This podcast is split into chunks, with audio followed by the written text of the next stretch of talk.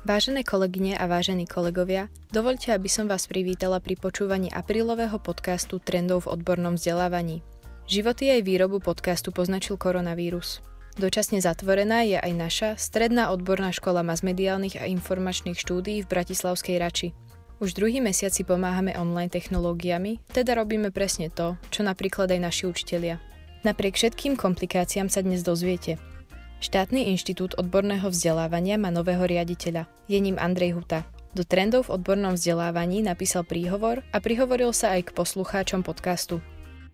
Peter Šporer sa rozprával s projektovým manažérom národného projektu Systém duálneho vzdelávania Milanom Kuzmom. Opäť je na stole redukcia siete stredných škôl, ale aj ich väčšia voľnosť pri tvorbe učebných plánov. Zvykli sme si na to, že žiaci pravidelne prechádzajú rôznymi testami. Dobrovoľne sa nechali otestovať aj slovenskí učitelia. Poznáme výsledky. Ako koronavírus zmenil naše školstvo? Odpovede hľadal Peter Šporer. Stredoškolská odborná činnosť má 42 rokov, ale prvýkrát vo svojej histórii sa súboje odohrajú dištančne.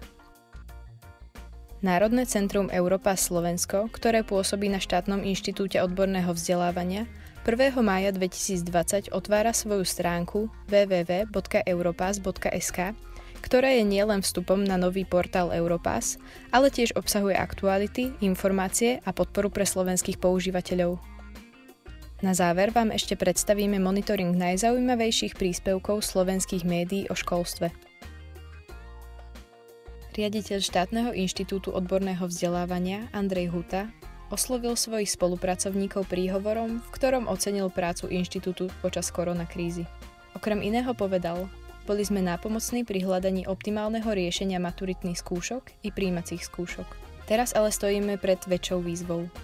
Je veľmi pravdepodobné, že táto pandémia zmení štruktúru nášho priemyslu, obchodu a služieb, ich technológie i výrobné postupy. Stredné odborné školy budú musieť vychovávať ľudí, ktorých prax bude naozaj potrebovať. Viac už v internetovej verzii. Je mi veľkou cťou, že som bol poverený riadením štátneho inštitútu pre odborné vzdelávanie, ktorý vnímam ako veľmi dôležitú inštitúciu pri nastavovaní školského ekosystému v odbornom vzdelávaní a príprave. Mojou víziou je transformovať tento inštitút na modernejšiu inštitúciu pre potreby vzdelávania v 21. storočí, ktorá pomôže vytvoriť nové mechanizmy, aby odborné vzdelávanie a príprava vedelo reagovať na výzvy 4. priemyselnej revolúcie.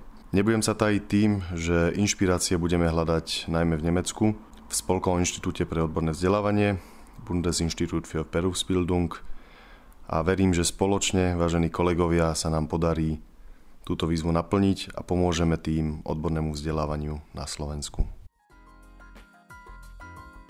Milan Kuzma už tretí rok vedie národný projekt Systém duálneho vzdelávania. Aj túto časť nášho školstva zastihla kríza. Ako sa s ňou vyrovnáme? Milan Kuzma hovorí, za doterajšie dva mesiace si mladí ľudia prešli niečím, o čom sa treba s nimi rozprávať. Každého vnútorne obohatí, keď sa zamyslí nad tým, čo sa udialo, prečo sa to udialo, ako nás to ovplyvní a čo teraz urobíme. Vôbec by som teda neplakal nad tým, že školy boli dva mesiace zatvorené. Viac v internetovej verzii i nahrávke hovorí Milan Kuzma.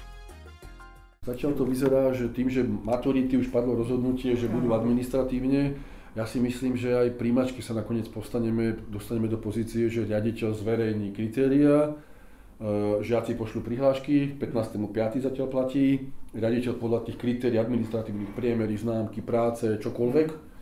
Vy ste sa dostali po čaru, vás príjma, vy ste na čaru, viete do druhého kola. Proste podľa mňa takýmto spôsobom by sa malo utrásť, aby tých 50 tisíc žiakov, ktorí nám teraz končia základné školy, si rozobrali tie stredné odborné školy, gymnázie, obchodky. Administratívne treba spraviť tie kroky, aby nebolo spochybnené, že skončili ste školu, išli ste na školu, že naozaj, keď niekto povie, že ja maturity nechcem ísť podľa priemerov, chcete ma vyskúšať, tak ho vyskúšajme toho žiaka. Ak príjmačky by sa povedali, že poďme takto, ale niekto by mal konečný problém, dobre, skôr aby, ne, aby tu tá kontinuita išla, aby nebola nejaká neistota v, v, v tomto reťazci. To je jedna z tých vecí, že my máme, jeden, na strane tých žiakov je, je relatívne dosť zdravotných obmedzení, ale aj niektoré špecifické odbory vyžadujú lekárske potvrdenia, či už to napríklad potravinárstvo, biológia, kde potrebujete mať tie zdravotné veci, ale sú to napríklad aj tie technické odbory, kde ten žiak musí prejsť určitými vecami. Tým, že toto bolo povedané, že aktuálne nie je treba, my skôr tlačíme na to, že ideálne aspoň v tom septembri, keď sa tá situácia zmierni, aby sa prešlo týmito vecami, aby sme náhodou ne, neškodili zdravie tým ľuďom, ktoré napríklad môže mať sluch trošku poškodený a my ho dáme na odbor, kde je veľká hlučnosť alebo kopec iných vecí. To znamená, že z tohto hľadiska by to bolo treba zrealizovať, aby sme sa uistili, že, že tým mladým ľuďom nekomplikujeme život. Niektorí slovenskí učitelia sa nechali dobrovoľne otestovať. Oblastí bolo niekoľko, sú v internetovej verzii. Nás ale zaujímalo, ako sú schopní riešiť problémy. Na škále úrovní od 0 do 3 sa 60% učiteľov umiestnilo na druhej úrovni a len 9% učiteľov dosiahlo nadpriemernú úroveň. Inými slovami, väčšina našich učiteľov dokáže v digitálnom prostredí riešiť problémy s jednoznačne určenými podmienkami, malým počtom aplikácií a niekoľkými krokmi či operáciami. Ale už nedokážu riešiť úlohy, ktorých splnenie vyžaduje použiť viacero aplikácií, vykonať veľký počet krokov, prekonať prekážky v postupe riešenia, nájsť a použiť vhodné príkazy v novom prostredí, či vytvoriť samostatný plán riešenia a uplatniť ho aj v neočakávaných a komplikovaných situáciách. Viac už Vladimíra Čavojová a Ivana Studená z Centra spoločenských a psychologických vied Slovenskej akadémie vied. Nový portál Ucime sa na dialku.sk Ministerstva školstva, vedy, výskumu a športu Slovenskej republiky od 26.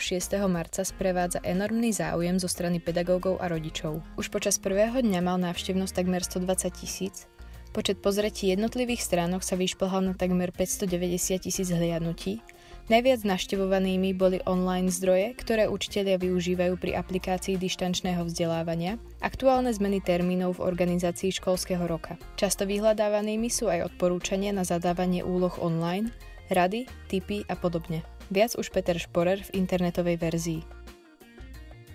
Stredoškolská odborná činnosť predsa len bude. Texty, samozrejme na diaľku, posúdia odborné poroty a výsledky oznámia koncom maja 2020. V 42-ročnej histórii súťaže tvorivosti stredoškolákov sa tak stane poprvýkrát.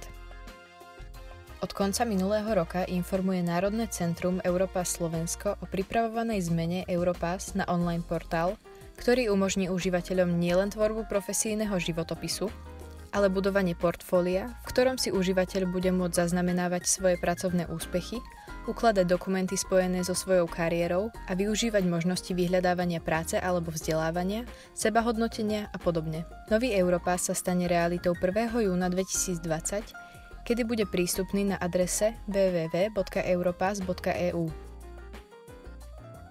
Vážené kolegyne a kolegovia, sme na konci nášho podcastu. Ak si otvoríte internetové vydanie trendov, tak na jeho konci uvidíte ešte monitoring informácií slovenských médií o odbornom školstve a vzdelávaní. Aj tento podcast sme pripravili vďaka spolupráci Štátneho inštitútu odborného vzdelávania a Strednej odbornej školy masmediálnych a informačných štúdií v Bratislavskej Rači. Za pozornosť vám ďakujú od mikrofónu Lucia Lovásová a zodpovedná redaktorka Katarína Kováčová. Tešíme sa na vás pri počúvaní trendov v odbornom vzdelávaní aj na budúci mesiac.